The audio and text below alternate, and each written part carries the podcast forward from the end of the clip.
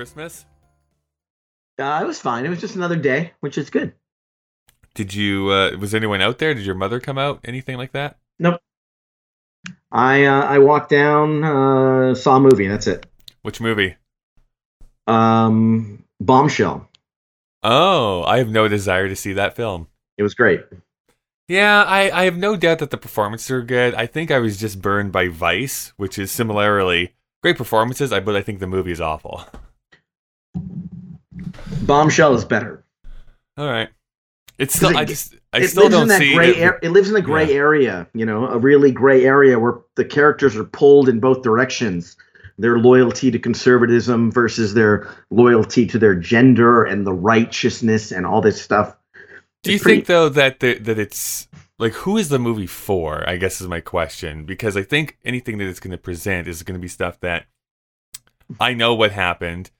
I'm sympathetic to them already, so it's not going to really sway me to be like, "Oh man, Fox was awful." Uh, and I don't think any conservative person is ever going to go and see this movie at all. So I don't know. I don't know who this movie is for. It's it's for us. hmm I mean, it's really for the conservatives, and they'll never ever see the movie, of course, uh, especially in my area. But the theater was full. all right. I, mean, we only we only have like thirty seats in there, but still. but, but still i i noticed that there's a lot of like those bougie theaters down in california when i was down in well around the cupertino area i remember i went and saw a movie once and it was like there was only i'm pretty sure there was only 25 seats in the entire theater well, if you're going to But Cupertino, huge- they don't yeah, they don't want you around. They don't want you around. no they it's like everything you.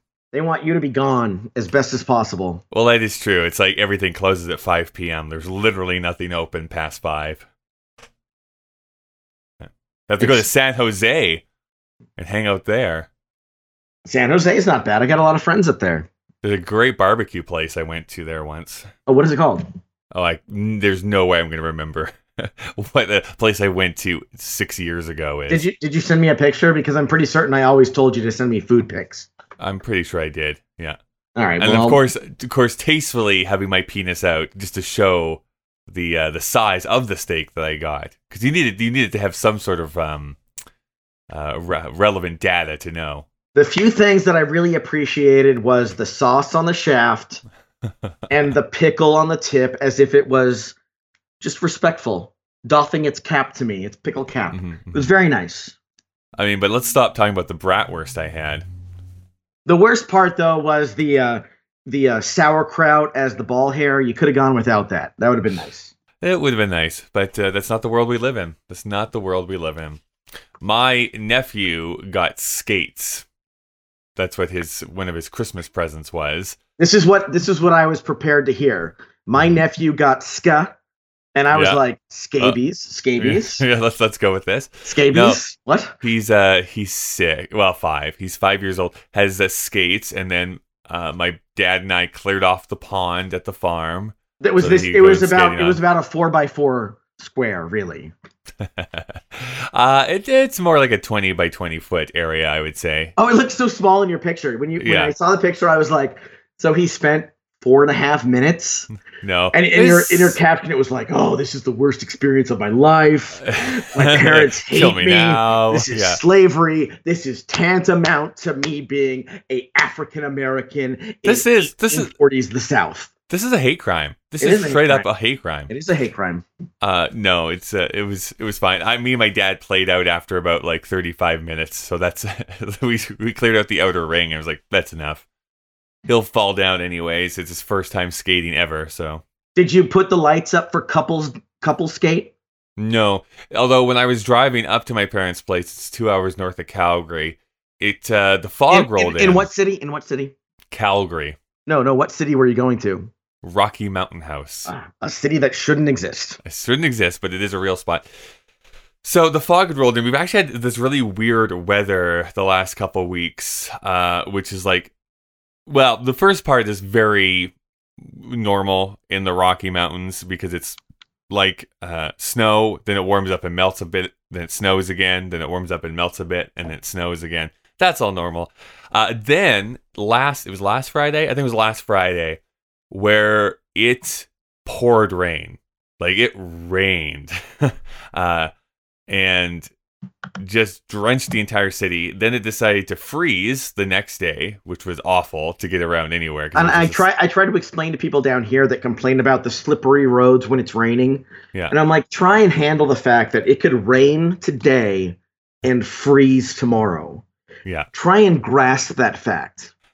Like Blake, Blake, enemy of the show, he talks about how he's got the Subaru now that has all-wheel drive, Mhm, mhm. and he's like, you know, he's like, oh, I can drive around in the rain, all good. And I'm like, oh, you don't know shit. you don't know anything. You don't know what it's like out here. Uh, and then, for whatever reason, on Christmas Eve, the fog rolled in, and it was just really, really thick fog. So that's, of course, the night I decided to drive up to my parents. Uh, and to be honest, most of the drive was fine.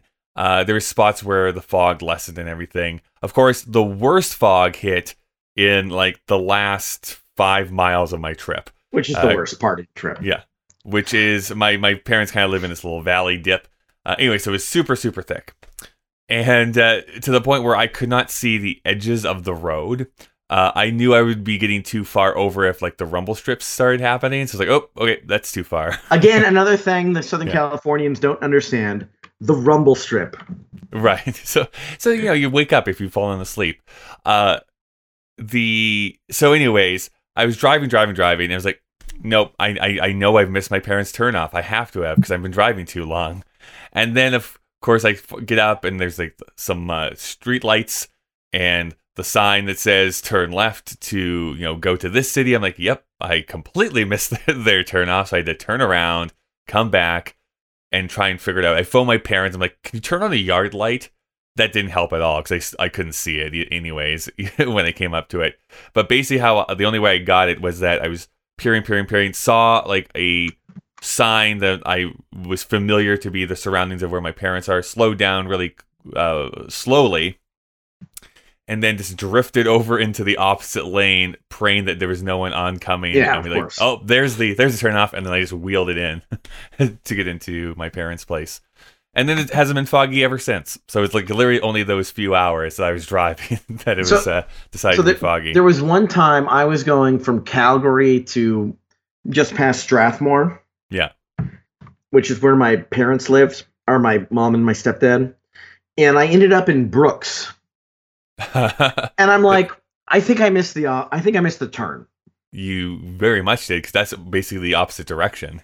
No, Bro- Brooks is uh well, yeah, okay, N- not Oh. necessarily. well whatever. The next the next major maybe it was Yeah, yeah, uh yeah. maybe it was the the the the Native American place. The, the oh, the Native American place, yes. Uh, the no, I. I just kept going and I ended up at another city, the next city on the Trans Canada, and I was like, I think I missed it. yes, So it was a good half hour. turn after. around, come back. Yeah, yeah. We've all been there. We've all been just like not paying attention. But the first year I moved to Calgary, there's this really stupid interchange if you're not really paying attention, where the main thoroughfare through the the city actually branches off into two. One will keep taking you south into the city, and one will basically swoop you around into the west, into like this residential area. And I was like with somebody, so I was talking, talking, talking, looking at the road, and all of a sudden we're in a residential area. I'm like, oh, nope, this is not where we're supposed to be whatsoever. I loved it when I was uh, when I'd go into Calgary and I would do this thing where I, I wouldn't pay attention where I'm going, and we actually had a dice, Mhm. and then we would roll it. If it was certain number, we'd go left. If it was a certain number, we'd go right. If it was a certain number, we'd go straight. Mhm. Anyways, so I would end up. By the way, these- me going straight is impossible. well, momentarily maybe. Yeah. Anyways, so um, so I would end up in these. This is before GPS, right? So we have no Mhm. idea where we are.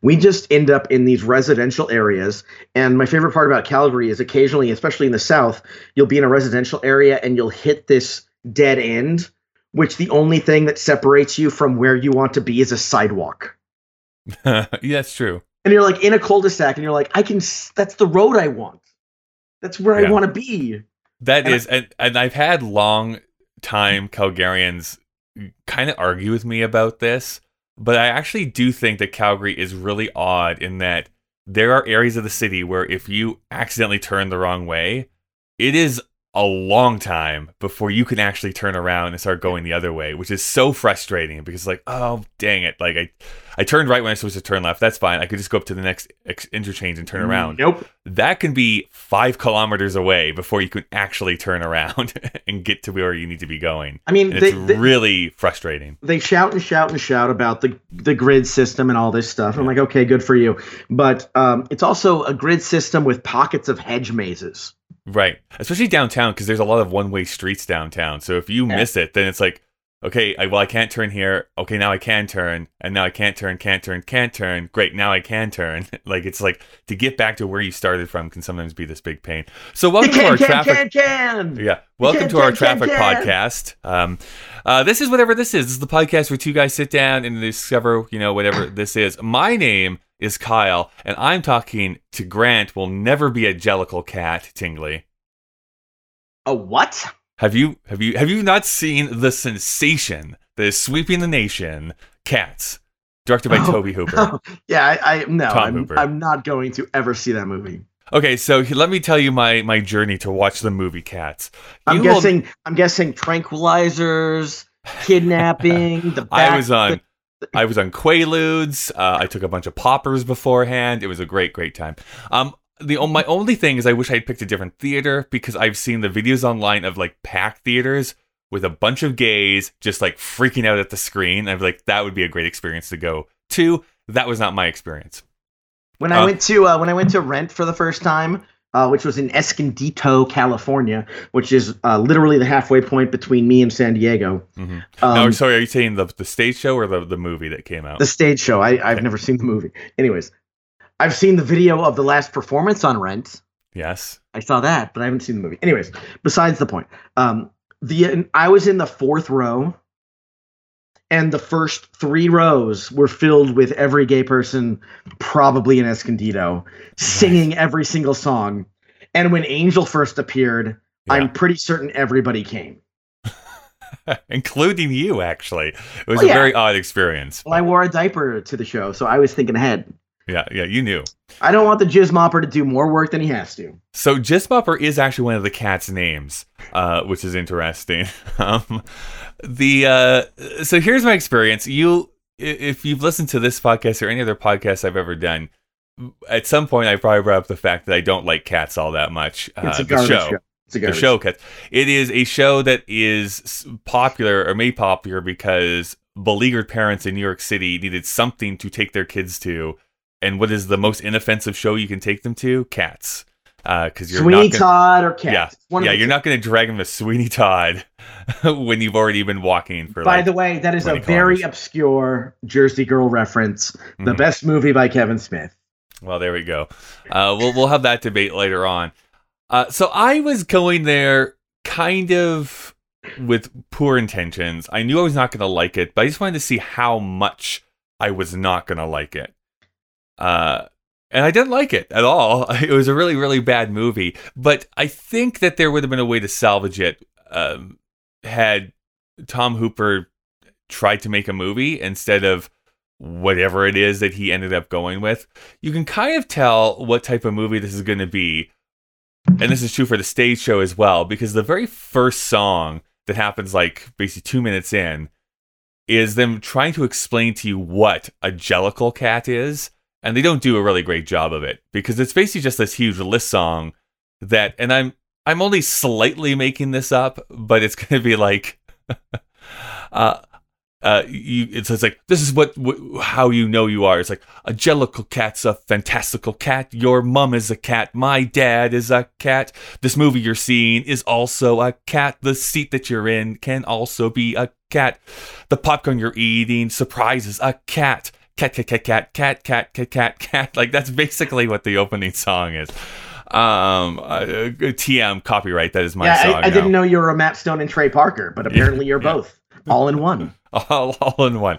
Uh, I th- th- this movie is so bizarre. Uh, you've probably seen the gifs and the video clips of why they decided to do this in CG is still beyond me. I don't understand the thought process behind that, and I'm also curious. I didn't realize Tom Hooper had been given a blank check so quickly into his career because I cannot understand anybody in the creative process not stepping in and being like, you can't release this.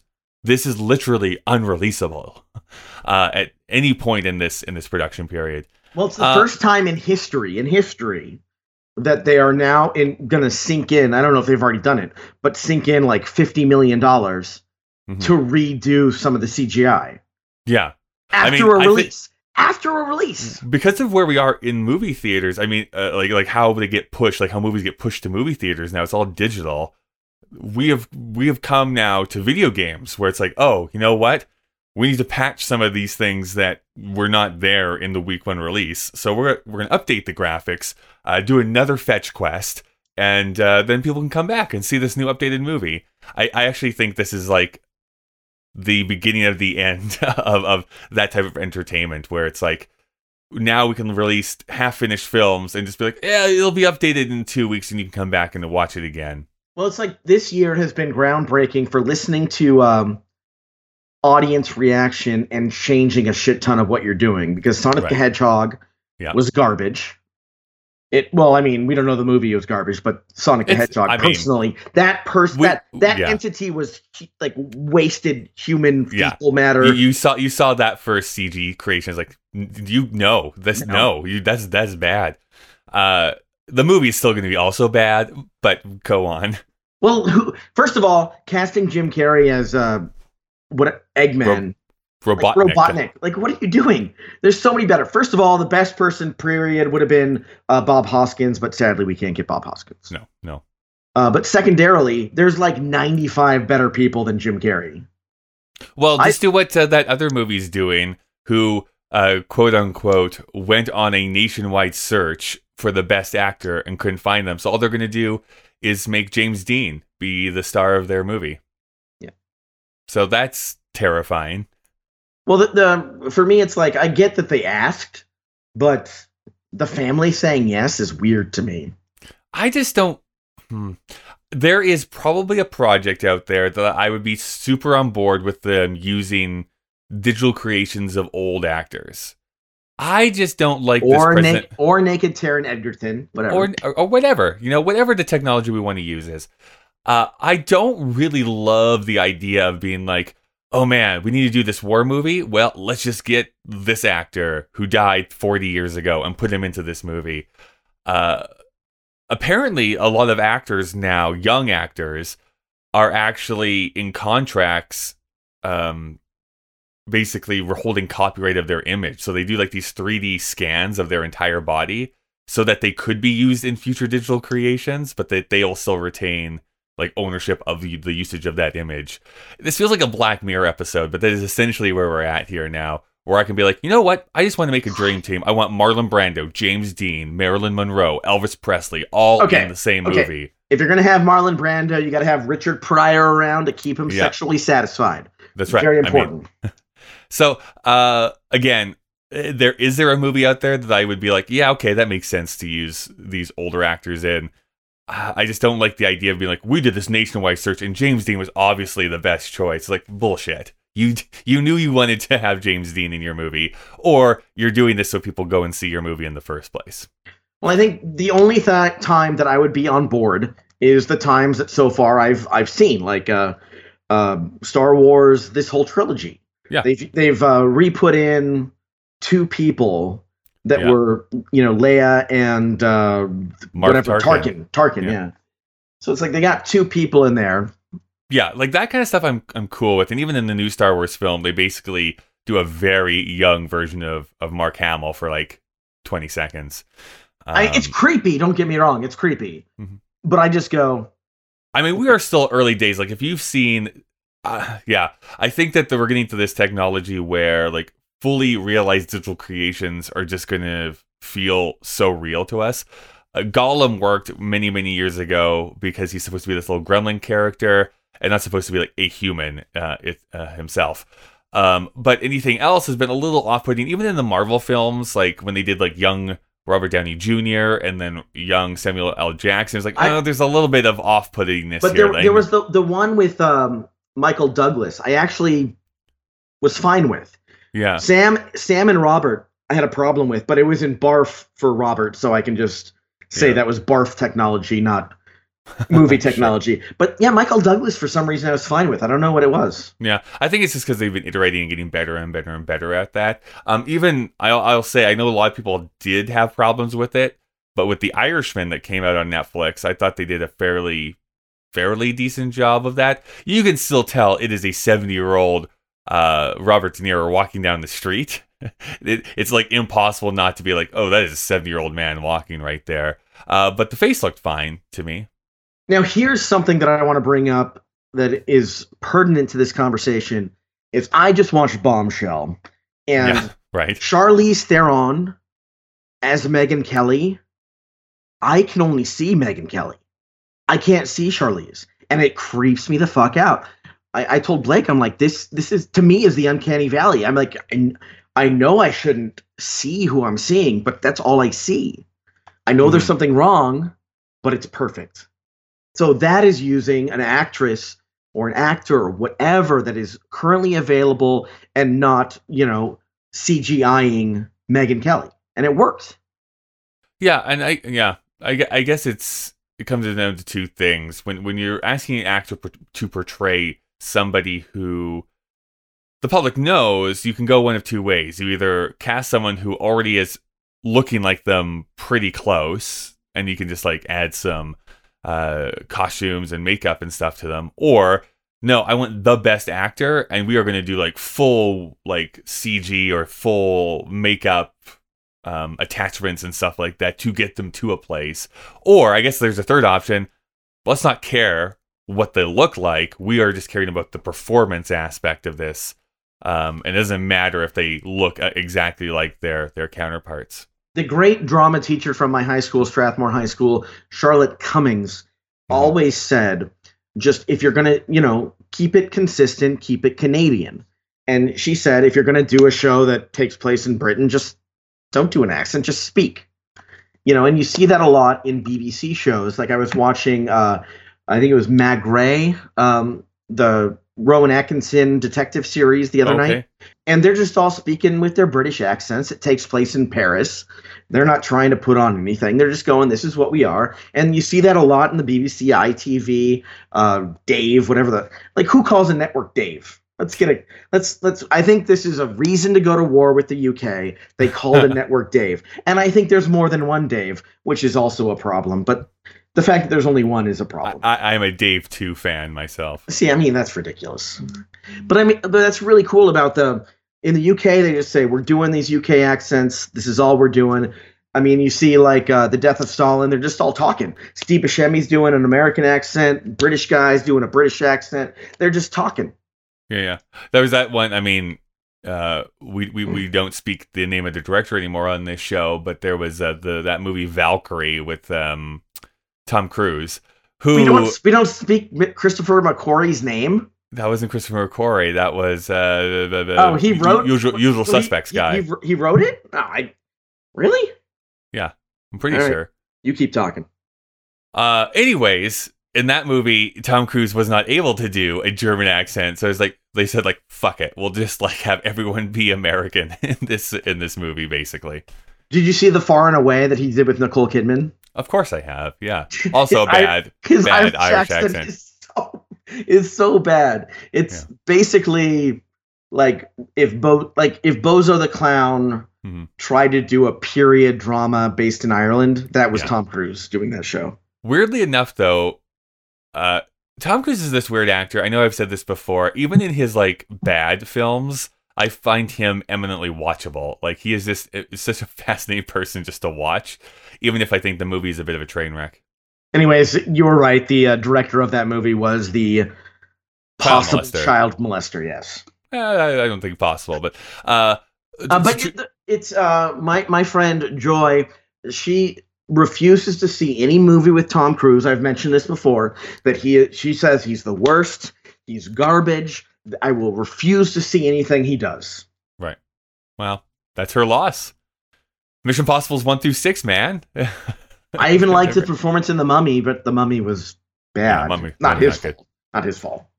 Uh, to go back to cats for one last time, the most the most horrifying thing about the entire movie, there is this moment. Actually, there's twice this happens. Rebel Wilson is a cat. She's in, the, that. in, in the movie Cats, and there is a point where she stands up in her you know catness, um, Everdeen. and then yeah, her Katniss Everdeen unzips herself, peels off her cat skin to reveal another cat, but with like a bikini on I refuse. un- no. underneath this. And unfortunately, my mind just goes there, and I'm like, wait a second. So in this fiction that you have created, do all cats have skin that they can remove? Is that a thing that they can do, or is that just her magical properties? Because it seems like every cat is magical except for the cat that's called the magical cat who can't do magic. Um, because that's creative. That's a dramatic irony. Um, I guess. So that creeped me out first, and then second of all, I was like, this. I think I think you just broke the rules of this cataverse that you've been trying to make, and it bothered me the entire rest of the movie. Well, the most important thing that we have to address here is the fact that that personal cat thought that swim trunks were underwear. And, oh, maybe. and the whole issue is there is that cat needs to get put down. Yeah. I mean, I'm not going to go to the next level and say that adults, humans that that wear swim trunks as underwear need to be put down, but you I know, mean, we're close. We're close. we're on, really on the close. verge of that. borderline. Maybe if they have kids, I'll let them stick around until their kid is 18, and then we'll Kanye West them out of there. hmm Kanye. Oh boy. So, uh, what? Uh, I've actually been watching so many different things, like just a ton of stuff. Um, but I don't really want to go continue to be super negative on stuff. So, what? Uh, what are some of the best things besides Bombshell that you've seen? So I, I watched a recent short film called Skywatch. Hmm. and it's a movie that they did Kickstarter for, and they did all this stuff, and they, apparently they filmed it like five, six years ago. But he spent, well, maybe two or three years ago. But he quit Pixar about six years ago, and all he wanted to do was make this short film. And then he decided he needed that one guy, that one special guy. And so what he did was he made a list of people that he would want in his movie, and he made a Excel sheet As you do, yeah. as you do, uh, who you know, who you don't know, and then who your friends know, who you know. So it was no, no, no, no, no, no, no, no, no, until he got to a friend of a friend of a friend of a cousin, who was marrying Jude Law. Shut up. Yeah. Okay. So Jude Law is in there for one line. that's hilarious. So he filmed the entire short film, which is really cool. It's about a like basically a militarized Amazon with drones. okay. Well, so how did you watch this film? It's called YouTube. Have you heard of it? Okay, no, that's a, I, fine. I, I didn't know. I thought you I thought you maybe went to the theater to watch a short film like a maniac. You do think my very conservative area where I live is just like short films. That's what we need. Short. That's the future, short films. we get some French speaking films in here too. Well, it's so funny because I actually did watch on Netflix a uh, a feature length film uh, of a French a French animated full length animated feature about someone who chops off their hand and the hand trying to come back and finding its master again. Oh, so it's that movie with Seth Green and Devon Sawa. yes, it's Idle Hands, the sequel. Yes. uh, anyways, it was a, it's a weird French film. But did you The- like the it? most- Did you did you like most- this? Uh, Hang on. The most important thing that we have to acknowledge here is that Kyle's favorite movie is Casper, yeah, and he has right. an encyclopedic knowledge of, Of the Devon person that played that played Casper, Devon Sawa. I, so you- I have to say, like, there was a moment in my life where I was obsessed with Devon Sawa. like, he was, if I could have pinned him up to my wall, I would have, but uh, could not for, for various reasons. Uh, he It's just celebrated uh, 15 years sober, I think, the other When's day. your birthday? yeah, When's your birthday? July 11th. All right, I guess I got a present for you coming. Devon Sawa Tiger. but but but 10 year old Devon Sawa, just to make it creepy. Yeah, it's gonna be fully framed. Uh-huh. I'll get Devon to sign it for you. Sure, because he's not doing anything. He's on Twitter like a crazy person. Oh, I know, all the time. He's attacking people. It's like you don't want Casper on Netflix. Fuck you, Netflix. Cancel subscription. Uh, hey, I appreciate that. He has to, you know, uh, rise to his oeuvre of uh, filmmaking. No, uh, Skywatch was really neat. It, it, it stars two young actors. Uh, in the plot, one of the actors, one of the characters, has a really good uh, knowledge about computers and hacking the drones. So basically, what he was doing is if this lady was on a diet, the drone would send her a hamburger, and then her delivery of a really scantily clad uh, uh, lingerie piece would go to a man on his first date with a woman. Oh, okay. So they were just fucking around. And then, anyways, uh, they make one of the drones crash, and then Amazon goes militaristic. Okay. How, So like, you- how long is this short film? 12 minutes. Okay. But Jude Law is literally the last 30 seconds. So they made the whole film and they sent him the whole film and said, This is all you have to do. And they flew to London do themselves from LA just to I film. like that the, his budget must have just ballooned. But it was great because the whole crew in London was volunteers uh, from the Kickstarter campaign and social media. Oh, nice. Yep. That's cool. Um, do you still use uh Letterboxd? I stopped, yeah. Why? I need to I need to see all the stuff you're watching. okay, fine, I'll start again. Yeah. I I continue to use it all the time. That's why I'm here um to uh to tell you exactly So what I- I've been watching. I, w- I went to uh, see Jumanji today. Oh god. Okay. I told you to go and see Little Women. So the theater was packed. So I said, fuck it. No, I'm not going. And then I was like, Little Women, fine, Little Women. Theater was sold out. Yeah. I know it's the it's the Christmas sensation. So anyway, so that was the best I could do. So back to Jumanji. Uh, talking about that, I loved Little Women. Little Women was so good. Uh, for a different bunch of different reasons. I think that people look at it and there's a bunch of reactions to this online I've even seen, which is like, do we really need another adaptation of Little Women? I guess the quick answer to that is no. I don't think we need any adaptation really at the end of the day. And sure, it has been adapted. The last time it was adapted, uh, like for a wide release, was in the 90s. And then there was a Katharine Hepburn version in the 40s that's kind of highly regarded. But I think what Greta Gerwig does with this movie is really interesting because she really messes with the timeline. Every movie or adaptation I've seen has always gone from like beginning of the novel to the end of the novel. And that's not what she does. She actually jumps around quite a bit and like reorders things. So, So you're that- saying she had a novel idea? Oh, Oh, y- sure. Yeah. yes, she. Hey-o. Uh stop. Just uh but so she, she does that and i think that she really leans in to the fact of like um to, to to the extent of there's almost like a breaking of the fourth wall a few times not almost there is a breaking of the fourth wall a couple of times of being like why is it weird still to have stuff that is catering specifically to women? And i think it's really trying to challenge the audience to be like why do we get upset for things that are made for women by women uh, when we don't hold the same accountability to m- movies that are made by men for men. Uh, anyways, I thought that was just an interesting take on it, um, and uh, really messes around with the with the ending of the of the movie that everyone kind of knows about a lot too. So she's doing some different different things. Well, I mean, it's a it's a romantic book written in the late 1800s. So you kind of know what's going to happen to all the women inside of this inside of this book. They're all gonna paint their vaginas. C- correct. Uh, we, they, the Victorian period was well known for their painted vaginas. So, anyways, I say go see Little Women. I think it's great. I, I really, really loved it. I also on Netflix here earlier today watched uh, John Mulaney and the Sack Lunch Bunch. Oh wow, I haven't seen that yet. That's incredible. Yeah.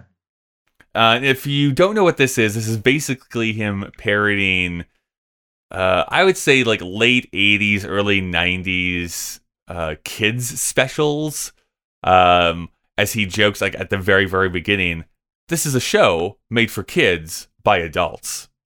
Um, so uh, that is that's basically where it goes to. It goes into some pretty dark places. There's lots of song and dance numbers, which I, of course, I'm a big fan of. Yeah, the the the Sandusky number was a risk, but I really But- appreciated but, I really did. did appreciate he did Yeah. pull it off Yeah. um so to speak Uh, anyways, I really enjoyed it. I thought it was fun. It was good. It's not like a like this is like the best comedy special I've ever seen, but it was it was solid. I liked it a lot. And I'm just Well, trying to see if there's That anything is the, else. that is the great thing about the streaming services, the mini channels. Is we've talked about this before, the ability to take risks. hmm Like, there's no way back in the day when it was even just uh, basic cable and the networks, you would see John Mulaney in the Sack Lunch Club or whatever they're called. Bunch, yeah. You never Yeah. have seen that ever. Well, you also would never see, and actually Scorsese talks about this. There was no way that any studio would have allowed him to release a three and a half hour long film where basically nothing happens. Like Yeah. even even the, the the the shots of violence are so brief. It's all about tension building inside of that movie. And then the, a very quick release, and then it's a lot more like let's just watch these two characters talk to each other. Uh, Um, I gotta ask a quick question for somebody that's actually seen the movie. Yeah. How is Pesci? Pesci is phenomenal. It's for a guy to come out of retirement, um, who's been working on a jazz career, which I find eminently hilarious. Like that's what he's been doing for like the last ten years. Now that you say that he's been working on a jazz career, I'm like, of course, Yeah, of course, that's what he's doing. but but Pesci is is so good. There's actually a scene. I'm actually stealing this from another podcast I listened to, but they summed it up so well about what I liked about it. There's literally just this very small scene of him of him um, making a salad, and like for an actor, like doing prop work, like having stuff that you're doing while you're acting, um, I guess adds to the character a little bit. But it's like the little small touches he does of him like punctuating things as he's putting stuff into the bowl, uh, like trying to give it the the meal to uh, to De Niro in the same scene. Um, like this simmering anger that Pesci is so good at, he's able to do that so well. I would actually not be surprised if he gets a Best Supporting nomination out of it. To be honest, And that's that's really fascinating that you bring up the little stuff because um, I've I've seen a lot of lot of reviews on YouTube and written where they talk about Once Upon a Time in Hollywood, and Yeah. they say the Brad Pitt scene where all he does is drive the car might be the best bit of acting in the whole movie. Well, it's also like the hardest thing to do, right? I mean, actors often like you're probably going to be the better person to answer this, but it's like what's the hardest thing sometimes for an actor to do is knowing what to do like just walking into the scene. Like how do you enter the room? How do you open this door? How do you drive this car? It's it should be so natural and yet at the same time it's like you- can instantly disengage an audience if you don't nail that stuff. Well, it's it's it's one of those things where you're doing something that you do second nature. So it's like this the driving is not a problem. What the problem is is doing nothing. Right. So like you're sitting there, you're driving, that's fine, you're doing that, but what else are you doing? You're not acting when you're driving, you're just driving. Yeah. And then all of a sudden you have to do this other thing. The other thing being nothing. And when I would direct shows, my favorite thing in the whole wide world is a really long pause. Hmm hmm And when I would tell an actor to do something, I would be like, now this is what I want you to do. This is the moment that I want you to do it. I want you to wait to say that line until it's unbearable for you not to say it. So I would be like, if that's five minutes, it's five minutes. That's fine. And normally it was like 45 seconds because Yeah. we get really nervous up there. Because you feel like that's been five minutes, but Yeah. it hasn't been. So I'm like, just do it. Just sit there. And then the fun part about that for me as a director, not as an actor because it's painful and it's horrible, is finding what to do for those 45 seconds. hmm That space between your your the line that cues you up or the action that cues you up and when I, the director, want you to say something. So finding that moment, that nothingness. And that's where a lot of the really good performances lie. I talk about Jack Lemmon all the time. There's really Mm. those those moments where Jack is just he's not Jack. He is. He's just Yeah. there. He is. actually there's been a bunch of different movies I've recently seen that is like a good example of this. Going back to Little Women, like Laura Dern is in this movie. And Oh, Laura, Laura, Dern Laura is Dern is, um, is is incredible. It's so incredible, and I've I've thought about it a lot. And like, boy, we do not appreciate Laura Dern as much as we should No, we should. because she knocks it out of the park every single time, and that is what she is like the master of of this like filling silences or just doing stuff in a scene which is probably not even written into the script, but feels so natural to that character that we don't even think it's acting at that point. It's just like Well- her being the character. And it's like she's doing some remarkable things, and we're not realizing she's doing remarkable things. I think it's the curse of Jurassic Park. Like, think how long it took Sam Neill to shake that. Mhm, Like mhm. 13 years.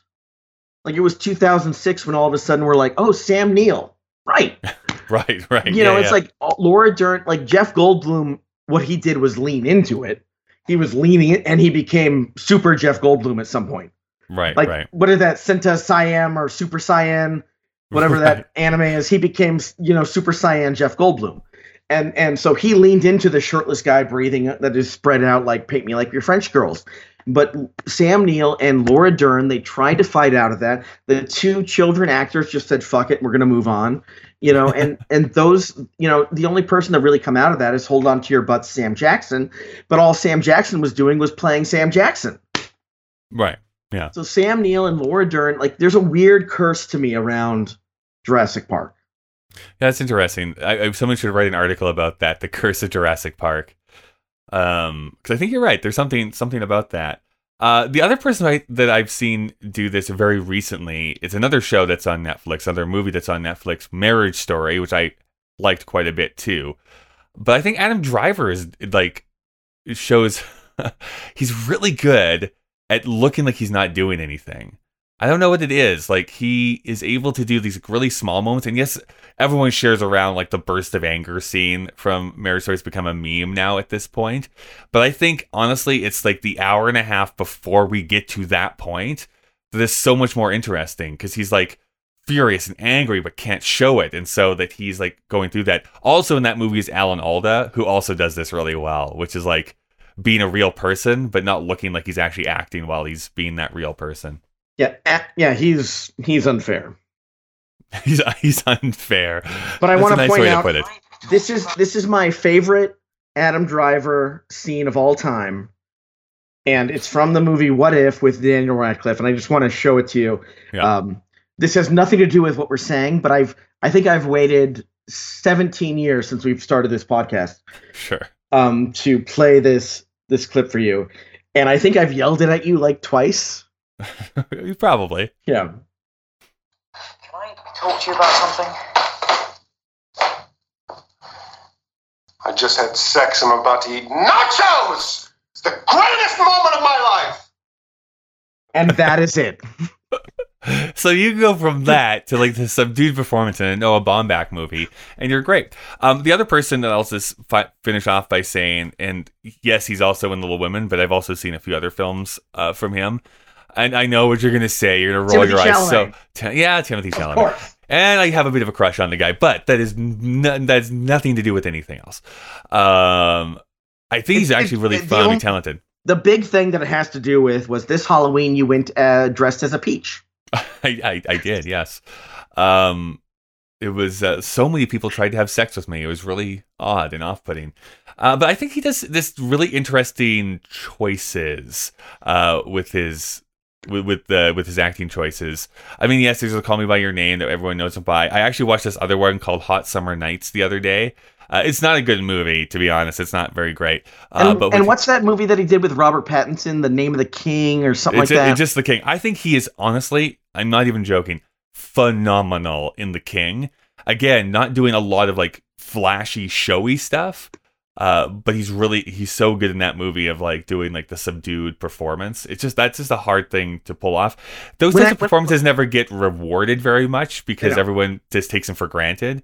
Yeah. Uh, but it's it's I think harder to pull off than be like I'm acting crazy over here type of stuff. the the performance that I I've never seen the movie, but I've seen the clip about forty five hundred times of Robert Pattinson in the full suit of armor trying to walk forward and attack Timothy Hmm. Oh, in the mud. Frick, that's so funny. It's so good. It- like Uh, there needs to be I you know there needs to be like spec like I again if I ran the academy I'd have like forty five special awards every year and I would Yeah. just be Robert for that scene. Fuck me. yeah, it's so good. That would actually be so, that would make me that would make so many more people tune in it's like the fuck it portion of the broadcast. Like, you know what? You're never going to get rewarded for this, but I have five awards I can give out right now. And know what? Robert Pattinson, here you go, because that's fucking hilarious. We're going to give it to you. Um, by the way, weirdly enough, in that movie, I think Robert Pattinson has the worst French accent that I've heard in like a major motion picture. It's just really bad, which is all the more obvious when you have Timothée Chalamet, who is like bilingual and can actually speak French, then speak back to him and like, yeah, see, that sounds like French. You, whatever you're doing, Robert Pattinson, does not sound like French. Again, keep it consistent. hmm Uh, so yeah, I mean, watching a bunch of stuff and uh, trying to catch up. I I need to see this Uncut Gems movie because uh, Sandler's probably getting nominated for Best Oh. Actor. I guess I should have mentioned that I saw Uncut Gems. Yeah, and are you up or down? Thumbs up or thumbs it's down? It's really good. It's really good. Adam Yeah. Sandler is clearly the highlight of the movie, and um, Is it one Sam- of those movies like uh, like Meryl Streep where she's in like she makes a great performance in a movie that's not all that great by itself? No, it's it's um, let's call it a um, it's a sixty-five percent Rotten Tomatoes movie Oh, with a ninety-nine percent performance. oh, I see. Okay, interesting. Okay, yeah, yeah. And I was surprised with a lot of stuff that happened, which is great because I never get surprised that often. And Adam is clearly incredible. Mm-hmm. Okay, so I, that's di- uh, I, I didn't know you were on a first name basis with him. yeah. I Uh, played basketball with him a couple times at UCLA. just just a couple times. He elbowed me right in the face. well, he elbowed me because I didn't shave his chest properly. Yeah, Maybe Wow. it wasn't basketball. you have to read the writer. Yeah, it's very important. And then I also saw Knives Out. Oh, I love Knives Out. I did not, Oh, come on. which is going to surprise the fuck out of you because you're like, this is like the Grant, like 95 fecta of yeah, things. it's like Ryan literally all your Johnson, fa- David Ryan- you know, has Michael like- Shannon in it. Michael it's a Shannon. murder mystery. and and uh, the the I can't remember her name right now, but the you know Kate Micucci that I bring up a lot. Yeah. So her bandmate is also in it. Oh, she plays Michael Shannon's wife. Oh, funny. Okay, great. So like all these things are incredible. Christopher Plummer, come on, you know, like yeah, whatever. You know, like there's so much amazing stuff going on. And three seconds into the movie, I was like, I understand what's happening. I knew the whole thing. And uh, enemy of the Well, show like, hmm. agreed with me that it was so incredibly painfully predictable. But Daniel Craig, fuck. I want to see more. I want to see more Benoit Blanc murder mysteries. I would go and see them every single time. Um, I'm surprised. I like. I guess. I guess. I suppose if you if you know exactly where it's going, that can ruin a part of the fun. I actually thought was so fascinating about that movie is that they basically give you 90% of it up front. Like 20 minutes in, they say, like, no, this actually happened. Like this thing that you think is going to be like uh, the guy coming back to life or faking his own death. No, like this is what happened. You know what happened. Uh, and then it's all this, uh, the, the lead up to it is basically a subversion of most murder mysteries where it's like, I want to know what the answer is to like, I don't want them to know what the answer is. I don't want the characters to find out because I want our main character to get away with it. So I there's thought, I thought that was the interesting switcheroo. there's the two things where like I walked out of the movie with Blake and I go, I just sit there for a second and I go, they told us everything that was going to happen within the first 20 minutes. And he just looks at me like I'm a I'm a fucking moron and he goes, "Yeah." I'm like, oh, Jesus Christ, man, just fucking relax for 4 seconds. And then the um the other thing that I now this is something that I speak to a lot in just common knowledge like when I talked about the uh, the machinist millions and millions of years ago that when you cast chris evans Mhm. and he wants to get away from captain america you know why he took the role Sure. Yeah, no, I, I agree with that. I think Yeah. the context matters here. Yeah. I was pretty confident he was in on the plot. I was just like, how but how did he actually do it? That was the point that I was that I was going with. I never was really uh, weirdly weirdly enough, I was like never all that concerned with like the who and the who done it. I was all about like the why. Like why did it happen this way? How how did it happen rather than who was actually responsible. and i the, the the biggest crime of the whole thing is LaKeith Stanfield doing what was he doing nothing Yeah. he just kind of- agreed with daniel craig the whole time yeah I know. It's like I wish he had been done more, uh, which is too bad. Uh, a little small fun fact: I do another podcast called "Putting This Together," which goes through all of oh for heaven's sakes And there is a scene in Knives Out where Daniel Craig is in a car singing along to his iPod, and that is a Sondheim song from the show Follies, which I find eminently hilarious. That that is the show and the song called "Losing My Mind" is what he's singing along to. Uh, that he decides to sing. Now, some- is going through this renaissance. He's been Oh, in Marriage Story, Jesus. Knives Out, Joker. No he one was in a cares. he was in a se- he was in an episode of Morning Show. Like all these songs are coming out of the ro- woodwork here.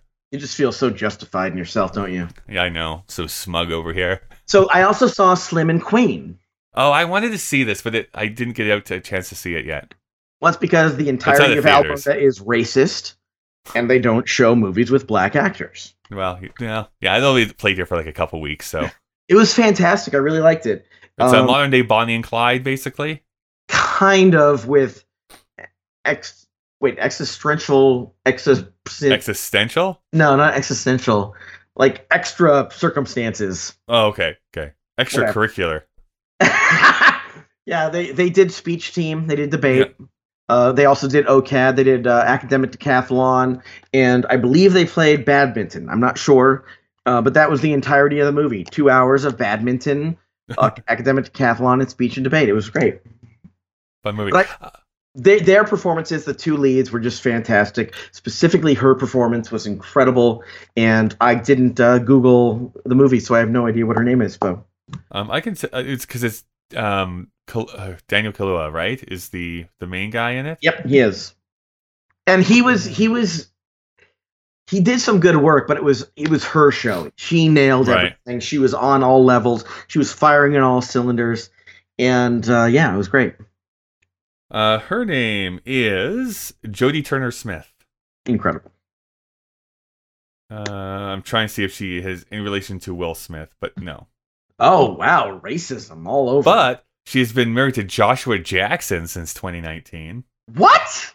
That's what it says. When I was a kid, I was told repeatedly that I looked like Charlie from the Mighty Ducks. well, there you go. Um. Uh, uh, by the way, uh, speaking of, uh, well, now I, I'm I'm lost. It was speaking of racism, and now it's gone. Oh yeah, speaking of racism. By the way, I can no longer be called racist because I have a black cousin.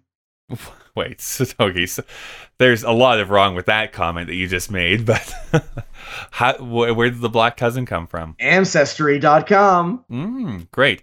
Uh, my parents are also doing ancestry stuff, and I'm apparently Amish, Good for you. You should probably get off the computer and go. which is probably why I have an 11th finger. It's probably why you hold a sheet between you and your lovers. That, that is also true. Plus, this weird beard I've been growing. I was gonna say it's unnaturally patchy, but it's looking good. I'm suggesting beads. That's just all. That's all I'm saying. We can, we can try that out. Are you trying to uh, watch anything else before the Oscars? Oscars are so early this year. They're like February 8th or something like that. Everything Uh, seems early this year. The Globes are on the fifth, Yeah. and the Oscars are like on the fifth again, right? Yeah, it's Feb- it's like beginning of February. Usually it's end of February or beginning of March. Yeah. Uh, and this year, I think it's because of the Olympics that are coming out in in February, so they wanted to be before them instead of after them. Okay. Uh, regardless, there's a lot of buzz about certain movies. Um, I don't know if there's anything else. Like Uncut Gems is the big one that I wanted I want to see before nominations come out. Well, Adam's gonna get nominated for. So from now on, every time you see a Netflix movie about him writing a romantic novel and the character from the romantic novel becoming a person, and it's Yeah. always Kevin James, and he goes off and romances. Who knows? Olivia Wilde. Who This fucking th- cares? At th- this, this, this actually makes me want to watch some of the, like the last two or three of his Netflix movies just to can I see anything? Is there anything in here that like how does he go from this to this thing over here? Like there has to be something.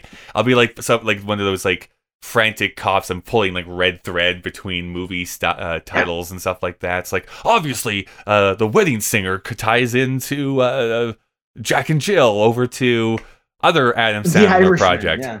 Yeah, the, Al Uh, Pacino. Good for it him. But all there's, comes back to I, Al I- I- Pacino. I saw a really good story about it. Um, Adam Sandler was on Conan, and he said, I think it was Conan, and he said that his um, agent got the got the move got the script like ten years ago, mhm. and his agent read it and said, "No, this is stupid."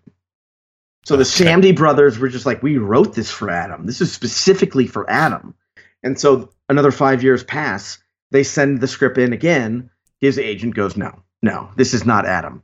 And then finally, the Samdi brothers just find Adam and go, here. And Adam's like, why the fuck? Like, why haven't I gotten this in the last 15 years? Like, you wrote this in 2010?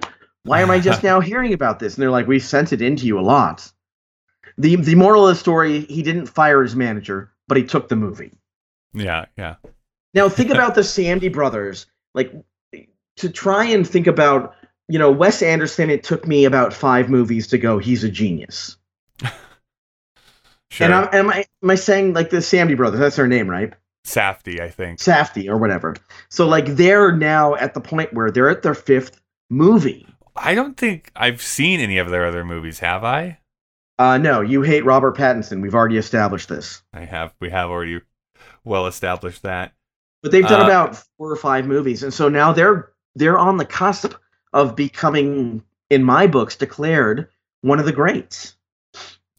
I, I know that that's what a lot of people on Twitter have been been saying is like hopefully this is like the coming out of of this uh filmmaking team um because let's see Well, it it, it doesn't, did serve, it doesn't serve them well the fact that I don't know their real name.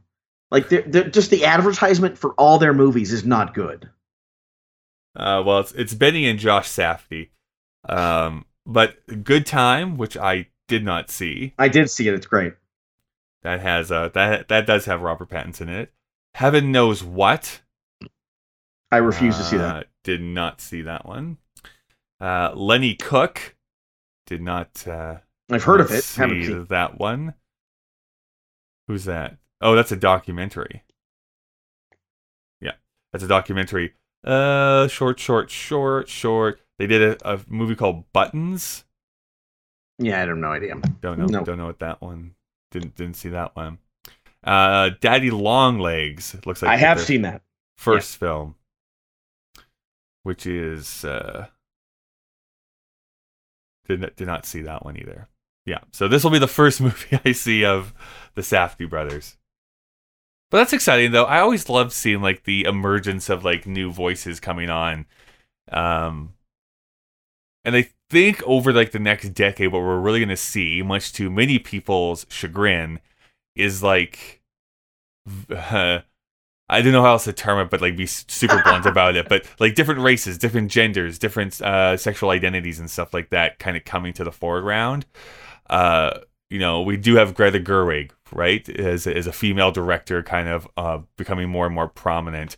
Uh, but there's The, the, only um, one that I can think of. Well, there's uh, Kathryn I've- Bigelow too. Yeah, I mean, well, and, and Patty Jenkins, I believe, is homeless at this yes, point. Patty Jenkins. Uh, uh, but there's um, oh, see, this is me forgetting names all of a sudden. There's a guy who did the the last Black Man in San Francisco. What was his name? Last Black. All I know is he's white. is Oh, that horrible? right. No, you're right, Joe Talbot. Uh, but uh, but it's really based on those the, the two actors that are inside that movie. Like it's their story type of thing. So like Jonathan Majors, Jimmy Fails, like having them kind of come into the forefront and Yeah, Jimmy do Fails and films. white guy wrote the movie. Right. Uh, uh, but uh, like Ava DuVernay or something like that too, like a black woman. Oh my god, a black Yeah. woman. I'm just saying that there's all these different types of people coming out. Uh, some people don't think of the Wachowskis as female, but that's on them. Uh, they, they they do have a very specific voice that they like to to bring to their projects. Okay, so have you heard that the that, that the groundswell of Cloud Atlas being a good movie? Oh, I have not. I am. Yeah. I was on the forefront of that. we were on the forefront of that. We both liked that movie. I know, and I felt like I was screaming into the wind because nobody else I talked to liked it at all. So So like, it's- no, it's good. It's picking up steam all of a sudden. Like, you know, because I've liked pretty much every one of their movies, and my favorite, as I've mentioned before, is Speed Racer. I know. So- I'm also a speed racer like apologist. I think it's real fun. It's really great. Yeah. So, and that brings us to the probably the entire reason why we're actually talking right now is you know what's a really fun movie? What's that? Star Wars Episode 9 The Rise of Skywalker. Oh Jesus, we're gonna have this debate. Um, I forget. Like, were you on the hate Last Jedi camp or the like? I am Jedi camp? I I uh liked um the the whatever the first one was. What was that Force one? Awakens. The Force Awakens. I mean, I I liked it. It was kind of weird and silly. Uh, the second one I liked as well. I mean, I had my complaints, but it was no alien covenant or Prom- Yeah, yeah, yeah. Prometheus garbage where they get lost in tunnels, where the entire purpose of the person being there was that he was mapping everything out, and he's the one that gets lost. I mean, I really, really wanted to shoehorn that in. I just really wanted to say that I don't like Prometheus. Anyways, um, but yeah, I liked all three of them. All three of them. Um, yeah, I, I think I like this one the least out of all three of them. I like it the most. It's uh, weird. That is a weird comment to say. Uh, here, I I really don't want to get into like the the nuts and bolts of this because it's an hour into the show already. But um, I was never the person who was like head over heels like I love the Last Jedi. I will say on my rewatch of it here this year, I think it holds up better than what I even remembered coming out of the theater. I was like when you first come out of that movie, it's like I don't really know what I feel. Like that felt very different from a Star Wars movie. And and, And the Force think- Awakens does not hold up. Uh, I mean, there's still some fun parts in it, though. There's fun parts, obviously. Like Yeah. every movie has fun parts. Yeah, but I, I think you might. I I would agree with you overall with that. Uh, so I think it depends on what kind of Star Wars fan you are. Like, are you like this like dyed in the wool, know like everything about the extended universe type of person who, if there is anything slightly different in in the take on the universe that you immediately rejected, like not in my Star Wars, buddy? Or are you the person that always felt like I want to love Star Wars more, but there's never been like a foothold I can get into this universe? And that is what The Last Jedi provided. It was the first Star Wars film that brought in Star Trek vibes, which is like this is about something. We're going for more. There's a purpose to what everything that we're doing uh, is happening, and there's a, a, an actual release and a catharsis by the end of that movie. And so I think that's why it divided people so much in the fandom. Like it just like it was you either were on board with that or you were not. And so I've heard everyone from this is the worst Star Wars film ever made, even worse than the prequels, all the way up to like this is the best Star Wars film ever made. There's never been anything that comes close to it. And I've always felt a little bit conflicted because I, I is, I'm more positive than negative for Last Jedi, but I actually have some deep criticisms on some of the pacing inside of that movie. I think you could like cut out a good 20 minutes of it and it would be better off for it. And, so I like it. What's that? And add Rose. I'd add more Rose to be honest. Uh anyways, there's there's lots I like about it, but I've never I don't I think I haven't gotten close to the love part. And then with this movie, it starts off with I believe to be the laziest bit of screenwriting I've ever seen. I want to preface what I'm about Okay. to say. Let, let, let saying- me let me jump in really quick. Yeah. Yes. That's all I wanted to say. Okay. I know because I bet you know exactly what I'm going to say. I want to preface what I'm about to say is I didn't see a single trailer for this movie. Neither before I. Went into it. So I did not know what the plot was. I did not know who it was. I think the trailers spoil what I'm about to say. Well, so the, you're the, the problem the problem with what I had was I had read some of the stuff Yeah, and I'm like I can see where we're going with this. yeah. I mean, as soon as it's revealed that, and spoiler alert, I guess for the new movie. Um, as soon as they say like Palpatine lives, those are like the first two words with the exclamation point. I'm like. That's dumb. That is Yeah. so stupid. Uh, I, I but just, I, I, I, often that. I, I hired somebody to read those books to me. Yeah. Like several of the extended universes. Spoiler alert, I know how to read. and Mhm. I, I I read those books and I'm like like once I kind of I didn't watch any trailers, but obviously you get feedback from the zeitgeist, like it bounces back to you like radar. You don't want it to, but it's gonna ping back to you. And once I saw a couple of things, I'm like, I know it's we're dealing with clones, we're dealing with this, we're dealing with like repurposing Jedi energy, like all this stuff. And I was really like like you said, it's lazy. Yeah, I, I mean, I could even go along, even though it kind of takes away from the whole point of what Last Jedi was going for. Like, I, I can even be on board with Rey being the progeny of, of Palpatine. Yeah. Fine.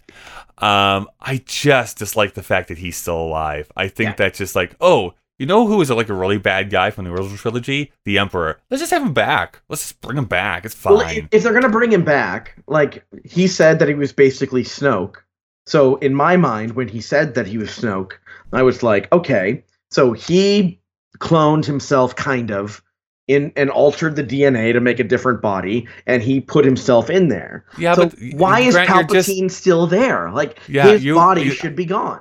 I feel yeah, exactly. I feel like you're bringing a lot to the movie that the movie does not give to you. You're just making up like wild fan theories at that point. Um yeah, I I guess I don't know how to fix that plot element because I like they're There's no leading way. up to There's like no this big confrontation at the end.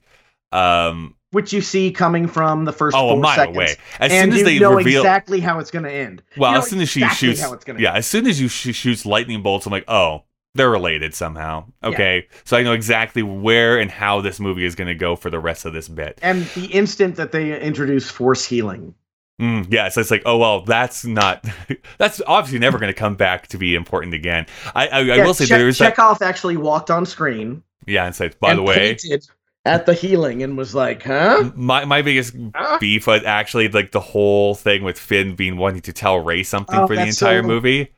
And then never actually saying what he wanted to say. Anyways, He's- that's that's force sensitive, by the way. Yeah, I, I just think there's some lazy, lazy screenwriting on display here. Just imagine if they would have tried a little bit harder and put Rose in there, gotten yeah, rid like of I just Finn they, like, "Oh my god, I got to tell you something." Just eliminate that whole thing and give. instead Rose we have the guy to- from Lost who comes in and like does exposition dump for us. I'm like, Okay, um, so by the way, Dominic Monaghan won a bet from J.J. Abrams that got him the role. oh, is that what happened? That's All what right. happened. Here's the thing. Okay, so uh, I'm being super negative here right now. I will say what still got me at the very end, where we have like Poe, he's in the ship, they're getting Okay, I- obliterated, and then all these ships come and they're like, they don't have a navy. It's like, no, they have people or whatever they say. I don't know. They, it was like, yes, that that is. That is was that's a Star Wars thing right there. It's like the scrappy bunch of rebels fighting this huge monolith of an empire. Um, so I don't know. It's it's kind of like the original trilogy, where I think the third movie kind of doesn't stick the landing hundred percent uh, because endings are really hard to do well. Well, and, And also is we, that- know, we know for certain that Lucas had no intention of it being an ending. No, no, I, I agree with that. I think that there's two things going on. One, JJ has proven that he doesn't really know how to end things very well, He doesn't know Uh-huh. how to do a lot of things really well. but starting things he can do really well. Bringing in that fun he can do really, really He's well. he's great at the mic though. He's very funny. Yeah. He is. Uh, what I think this proves is that Star Wars needs their own Kevin Feige. Kevin Feige, love him or hate him, has like this set things like this is how the Marvel films are going to go. And you're going to come on and you're going to do this film like like uh, like cool like indie director, but this is what you kind of have to do. And it has to fit into this box. Now you can uh, feel constrained by that, or you can do like the Taika Waititi thing and be like, I'm still going to make this a bit mine and still fit it within the Marvel universe here for us. But it also helps that Taika Waititi. I don't want to be a dick to your Mhm. story here. He jumped into the least profitable, least good franchise. He Fair jumped enough. into something that was. We had two movies, and technically they lasted four hours, but they weren't something that you'll ever want to watch again. And I'm going to shape this into a new thing. So he was given way much more leniency than Kathleen Kennedy is capable of giving Uh, a single person. I, I would agree with that, but I guess more to that point is there's a roadmap in place. Like Yeah. everyone who's brought into the Marvel universe knows, like this is where we're heading to. Sign your non-disclosure agreements, but we know where this is heading to. And I think that this new Star Wars trilogy proves like nobody knew where this was going to. They're all making it up as they it was went a, along. it was a clusterfuck. Yeah. and I hope that that in any new trilogy or any new expanded universe that they at least they have you can still be flexible and still have that collaboration and have like these unique moments of like oh the the the audience really love this character. Let's bring them in and give them their own arc throughout this movie. But we still know where this film franchise is going to. Uh the the original trilogy had that. The prequels not good but they still knew exactly where they were going to. There was still that arc that happened over those three movies. I, I think the best part, the best thing they could have ever done for the new trilogy would have been kill Leia, kill Luke, Yeah. move on, have Yes. Han get killed by Ben. That's fine, and just move the fuck on. Well, and nobody I- I- was willing to do that. They just I- wanted to yeah, jerk off every fan in tandem, like because you got two hands, you can do two at a time. I, I actually do think that if you're maybe this would be a better way to do it. Still have the emperor be there if you are like so intent on doing that. But I think the crawl honestly should have started with like Princess Leia is dead. Yeah. Um, and literally start there. And like we're starting with her mourning her passing and be like, okay, what do we do? We don't have a leader anymore. Let's figure this out. Yeah. Um, anyways, and that would have me. also given Poe more actual logical experience to lead the final assault, yeah, I mean, being I, the leader the whole time. But This is me, clearly like, Lando should have been the leader. yeah, this is me criticizing the movie that wasn't instead of the movie that is. Uh, I, I, this is a thing that's a problem for a lot of the entertainment industry right now, which is that we are so beholden to our nostalgia that we're not letting ourselves push ourselves forward anymore. It's like the Star Wars is the greatest example. Like, like, well, wasn't wasn't the trilogy great? Han was super cool. Let's bring him in the first movie, and and Luke, Luke was awesome. Let's bring him into the second movie, and and Leia's really awesome. Let's have her here, and oh, don't forget about Lando. Lando should come back again. And they we're never this- felt super germane to the plot. we're at this point where we started making films at like 1900 so now we're about a you know 119 years into it. And you if you look back into the history of theater like every performance was mere, more or less from what i've read they're doing the last guy. Mm. they're doing the last guy. So scrooge was doing the last scrooge you know hamlet was doing the last hamlet no one was willing to make those iconic roles their own. They were more or less just wanting to give these people exactly what they saw, you know, 30 years ago. hmm And so we're at that point again where we're, you know, we're at 100 years. That's a lot of movies. That's and true. so so we're starting to get to that point where we're just really clinging to nostalgia and it's going to take a real person because I mean even if you look at the the the renegade directors like Robert Rodriguez, he leans on nostalgia like a motherfucker. You know, uh, Quentin Tarantino leads on nostalgia like a motherfucker. Like they lean on it, and they've only been around for twenty years, thirty years. So it's like, and if you want to look at it very specifically, Kevin Smith. True. So I guess, uh, I, yeah, yeah. I just have to f- fully think of my theory here. I think there's a difference between leaning on nostalgia and literally reusing the same thing over and over and over again. Yeah.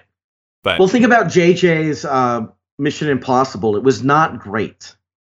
Well, it was better. Well, I I have a th- I It was liked better, it better than, the first Songs, two. but it, It, it was, better not than great. Let's put it that way. John It was Woo's better, was it was bad. better than it was better than John's. But the thing, there was a few things about John's that was really good. Mhm. But then he probably, I feel, got pushed into using birds and like making the signature on his thing. Like, Yeah, are yeah. you gonna have birds? Okay, you know, like I think he got pushed into a little bit of a corner there because he's a Chinese guy, you know, coming into America and trying to do all this shit, and then we got Paramount just going, "Fuck you! I'm Tom Cruise. I'm whatever. We're gonna do whatever the fuck we I'm want." climbing a real mountain. yeah, Uh, what every Star Wars film does do for me though is it always shows all these cool worlds, and I often I'm like, um, I kind of want to just stay here for a bit longer. except for one. Um, so in this new movie, specifically, they go to that one planet, and there's like the hooded woman who's like her quest is like to leave the planet. She has her like token that she can get past the Imperial guards. Uh, it's like honestly, that is a movie. Like that is a movie right Yeah. there that I want to actually see. And so I hope that some of these like standalone Star Wars films lean more into this that type of stuff where it's like we're still in the universe but let's do this interesting story or like, like let's do this heist film inside the star wars universe Well, or every single every single uh, trilogy has that moment where they're in the seedy underground of the galaxy. Mhm. You know, um, in remember when they went down, like Obi Wan Kenobi went down to that diner on Coruscant, yeah like the base level of Coruscant. Like all of a sudden, I'm like, oh, this is way more interesting. They're talking about the Hutts. They're talking about this. I want to focus here. I don't care if Padme gets murdered. I care about this stuff right here. right yeah So I mean, and and we had that with every trilogy. We had Tatooine, that was great. That was the scum of the earth. You know, we had it on this new trilogy too, going to that land where you're dealing with smugglers and you know Yeah. arms dealers and all this stuff. i actually do want to have an entire deeper look into that smuggler trade i mean yes han was a smuggler and stuff like that too but the the whole arms dealer thing on um gosh, what was the planet called? Uh, Canto Canto Bight. Uh, uh, I think is what it was. But like that whole concept is like, oh, I've never even really thought about that. But there's pl- people playing both sides. They're they're selling weapons to the rebels. They're selling weapons to the Empire. That is some mafia stuff. Let's see a mafia Star Wars film. Yeah, and there was the uh, what Cassian Cassian uh, from Rogue One. hmm We're gonna get a solo series with him. So hopefully, with this duplicitous spy that is playing both sides at whatever makes it more money, we'll get to see that underground. Oh yeah, really whatever makes money. Um, I'm hoping But I, I also support anything with Diego Luna. So whatever. I'm hoping that Donnie Yen comes back. So I literally want to see an entire like action, like Yeah. uh, kung fu action film set in the Star Wars universe. Well, it would be really neat to see like the because he's kind of like a gray Jedi that we don't really delve into at all. Like Qui Gon, people call a gray Jedi. You know, the people that pull from both sides of the Force. So he's not trained in Force powers, but he clearly has them. He is Force sensitive, so it'd be really neat to see him using his powers for both the Hutts and the Alliance and all that stuff. Well, if you have uh, things you want to yell at us about, you can definitely do that at whateverpod at gmail.com. You can also follow us at whateverpod on most uh, social media platforms. Uh, we are there uh, occasionally, at, at the very least. Uh, my own personal Twitter is at the Kyle Marshall. I'm going to do a pitch here for some people because in the new year, I'm starting another new podcast called Kyle and Dave versus the Machine, which you can actually go and uh, listen to the trailer of right now if you want to. Grant, how can people find you on the internet? Can I talk to you about something? I just had sex. I'm about to eat nachos. It's the greatest moment of my life. Unless you screw it up with whatever it is you're about to say. That, that bit works too, actually. Yeah. So yeah, um, um, fe- oh, I can't. I didn't. No, you turn sure it off. I put it on the ground. Anyways, yeah, my my name is uh, Fejimans on uh, internet everywhere. F e j i m z. Nope. Wait, no, that's not right. I am A N Z or Z, depending upon what country you're in. That's how long it's been. It's been 50 days since I've said that out loud. Uh, you know what? I've never really understand how the Force works. I know that people have tried to explain it, but it feels to me like the Force is basically just whatever the screenwriter wants it to do.